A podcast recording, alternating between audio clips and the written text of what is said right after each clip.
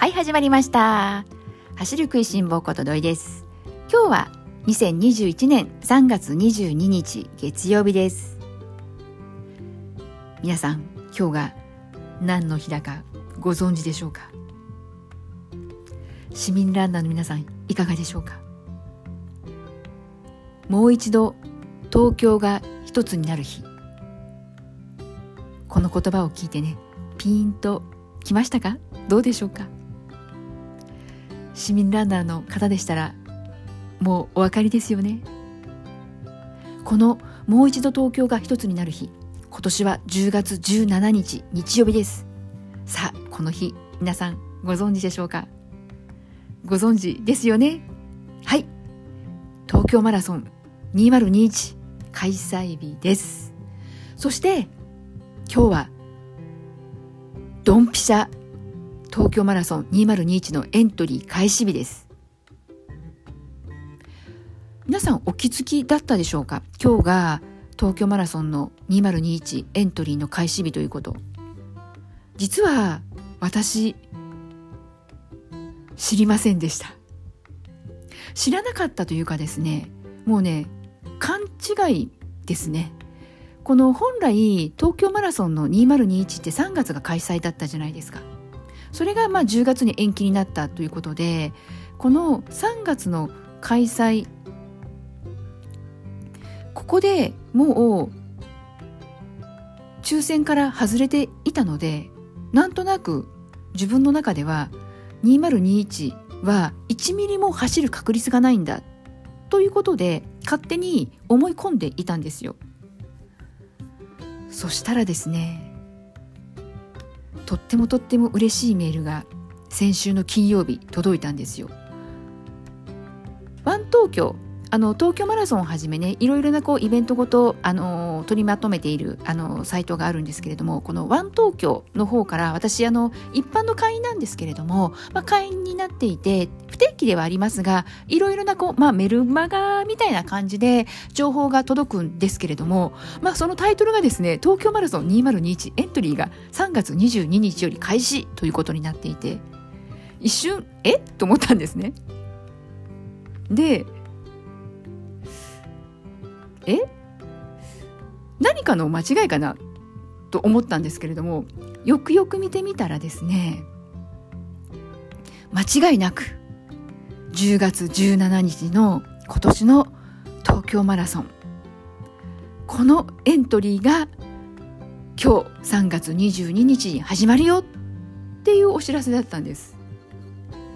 なのでもう私ですねうずうずしちゃってもう皆さんになんかね本当はね特番かなんかこの臨時版か何かで一本ラジオアップしようかなと思ったぐらいなんですけれどもまあいずれにしても月曜日からのエントリー開始ですし月曜日はねこう今定期的に月木配信させていただいているので月曜日で待とうかなというところで待ちました。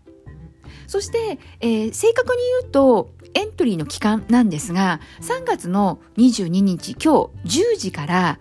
お尻のエンドなんですけれども3月の31日の水曜日の夕方の5時までになってます。なので、あのー、これはですね先着順ではないのでゆっくりと落ち着いたところでねエントリーをしていただければいいかなとも思いますが、まあ、何分ね3月ということで、えー、しかも締め切りが31日月,、ま、月末。で、まあ、3月といえば年度末ということなので通常よりもちょっとこうねバタバタするような感じの方もねお見えかもしれませんのでそのあたりはねご自身の、えー、お仕事状況等見ながら、えー、時間のある時にね少し早めにね忘れないようにエントリーをされたらどうかなって思いましたそして私この10時から開始ということだったので実際エントリーをしてみましたそしたらですね、えー、お昼近くにエントリーをしたんですけれども全然こう混み合っているなというような雰囲気でもなくこう全くもってあのストレスなくサクサクっとこう進むことができました。のであの皆さんもねこう焦ら焦らずにねエントリーの方、えー、やっていただきたいなと思うんですけれども、まあ、今回私自分がこうエントリーをした中でいくつか、えー、皆さんにねお伝えしたい点もしくはちょっとこう去年までとは変わってたなということで、あのー、事前にねちょっとこう腹積もりしておいた方がいいのではないかなと思うこともあったのでそういったことを中心にねお話し進めていきたいなと思うんですけれどもまず一つ大きく変わった点が荷物の預かりがないです。えー、つまり走れる格好で集合してくださいねということになってます。これはですね正直、えー、東京都民の方で、まあ、自宅がね近い方はねいいんですけれども私のようにねもう前から前乗りでね前日からもう宿泊を兼ねていかなくちゃいけないような立場のものだとなかなかなちょっとこうね一つハードルができたなと思いました。まあね細かいことはね当たってから考えろよっていうところなんですけれども当たる前からもうそんな心配をしちゃってるわけですよ。なので今回はやはりねあのコロナのこともあってなんですけれどもあの更衣室がなくて荷物を預けてもらえるっていうこともないのでいわゆる走れる格好で会場入りをして走り終わった後もそのままの格好で自宅に帰らなくてはいけません。もしくは宿泊先に戻らなくてはいけないという必要性が出てきました。それでもねあのまだこう真剣に考えたり悩んだりはしてませんけれどもサクッとこうこう思い考えるだけでもゴールが東京駅なので東京駅って皇居に近いこともありますから比較的いわゆるこのランニングステーションがたくさんある地域かなと私はこう思っています。なのでおそらく東京マラソンの開催日もランニングステーションさんは開けて見えるのではないかなと思うのでまあ最悪ねこうシャワーを浴びたい方は浴びる施設もこう結構ね東京駅の周辺皇居の周辺って点在していて数も多いかと思います。で銭湯もあったりとかするので大丈夫かなとは思ってます。あとはですね、えー、気をつけておきたいなというか私がこう実際エントリーをした時に一瞬こうちょっと迷ったことがありました。それがね何かというと今のこの新しくできたこの抽選なんですけれども例えば東京都民の方は抽選のチャンスが一度増えたりとかあとはこのワン東京のプレミアムメンバーさんはこの抽選のね確率がね抽選機会が増えるということで少しずつこうね、えー、チャンスがね増えるというカテゴリーができているんですけれども3回連続して落選したら、まあ、抽選のね、えー、チャンスの機会が増えるよっていうのが新しくできたの皆さんご存知でしょうかね、まあ、そういったのがねできたんですけれどもそれが2020年21年22年この3回連続して落選したら23年の大会の時にチャンスが増えるよという枠ができたんですけれどもただそれに該当するためには、えー、ワン東京の会員じゃなくちゃいけないわけですよ。そして私はワン東京のプレミアムメンバーではなくてワン東京の普通のね一般会員なんです。このプレミアム会員さんは有料会員さんで有料会員ではないこの無料会員というのもあって私はそちらの方なんですね。でまあ3回連続えー、落選したらチャンスが増えるっていうのはあくまでもこのワン東京の会員さんということでプレミアムの有料会員だろうがあの無料のね一般会員だろうがそこはねあのー、関係ないです。で実際エントリーをしようかと思ったらですねでその3回連続、えー、と該当するためにはあくまでもこのワン東京の会員さんとしてねエントリーをしてくださいねなんていう注意書きがあったんです。それでいざエントリーをしようかと思ったらワン東京のプレミアムメンバーのエントリーはちゃんとこうカテゴリーとして存在していて一番最初のエントリー画面がこのワン東京プレミアムメンバーさんかもしくは東京都民の方か一般のエントリーの方かというこの2つのグループにしか分かれていなかったんですよ。なので私は一瞬あれ？じゃあワン東京のプレミアム会員じゃない普通の会員はどこからエントリーしたらいいのかなって一瞬思ったんですね。それでも、えっ、ー、とですね、結局のところ結論から言うと、ワン東京の有料会員さんじゃない方は、東京都民、それから一般エントリー、そっちのグループからエントリー進んでいただくと、最初ね、エントリー始まっていくとですね、いろんな規約に同意するかっていう画面が出てきます。そこをね、同意をして進むと、そこで初めてワン東京の会員としてエントリーをするかしないかっていう選択肢が出てくるので、一歩中に入ってから分かれてました。なんで、あのー、ワン東京の無料会員さんの方は、一瞬ね、エントリーをさあするぞと思った時に、あのー、どこからエントリー、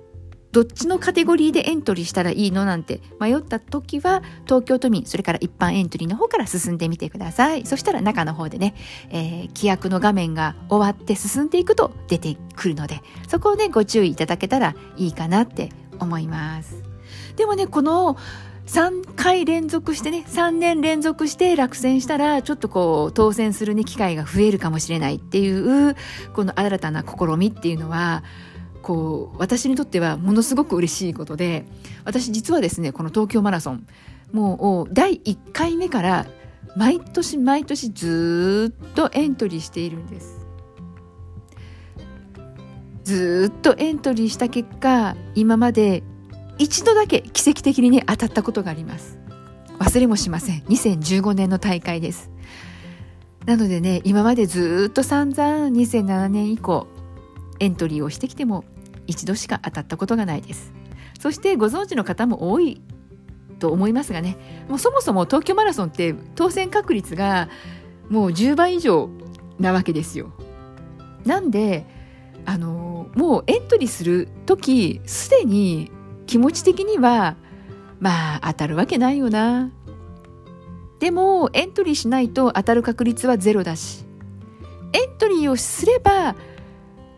ね、0.01%だとか、まあ、1%に満たないかもしれないけれどもそれでも確率はゼロではないと。というところでね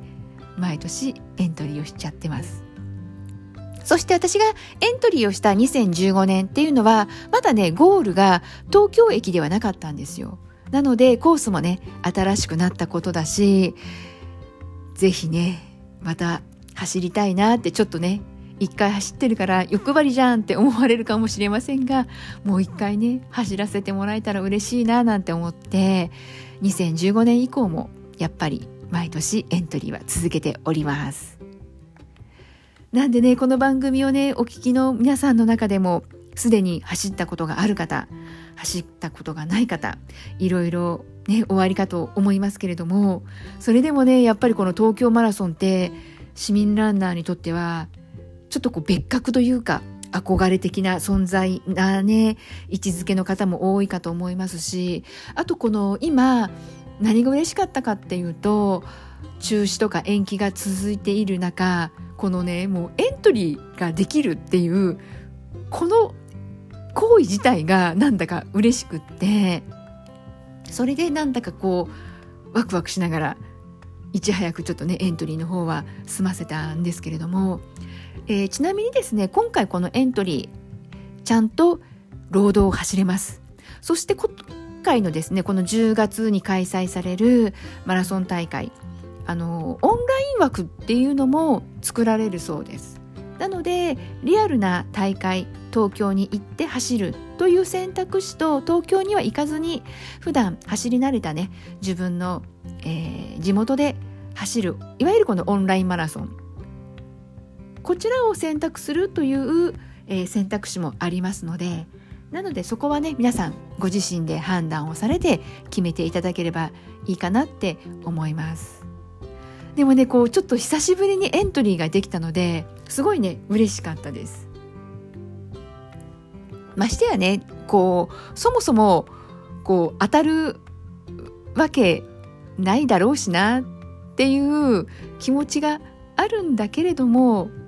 それでもね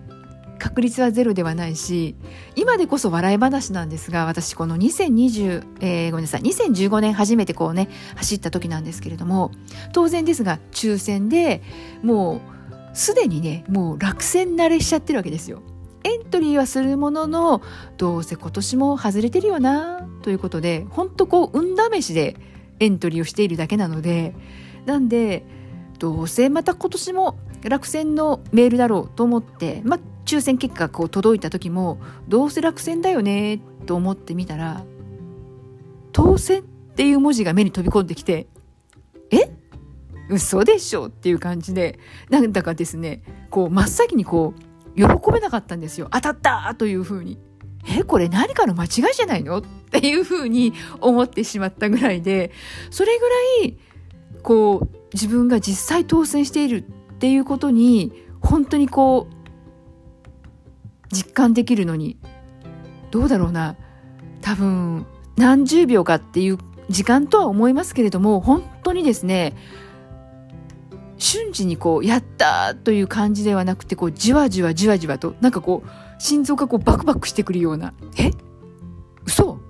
本当に？え？これってどう見ても落選じゃなくて当たるえ？当選だよねっていうことで何回も何回も見直して何回も何回もちゃんと自分のアドレスに送られてきているものなのか本当に自分に送られてきたものなのかいたずらメールじゃないかとかなんだかこう本当こうじわじわじわじわ心臓がバクバクバクバクってなってきているのを今でもね鮮明に覚えてますね。それぐらいやっぱり東京マラソンは別格です。なんてきっとねこの番組を聞かれていらっしゃる方もね同じ思いをね抱いている方多いんじゃないかなって思いますなんでね今こういう時期でありますからもう余計ねエントリーをしてちょっとこう気分をね盛り上げていきたいなって思いました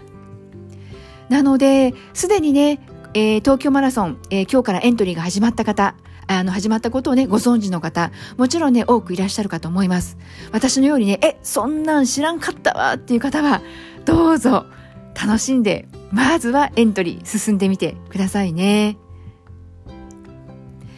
えー、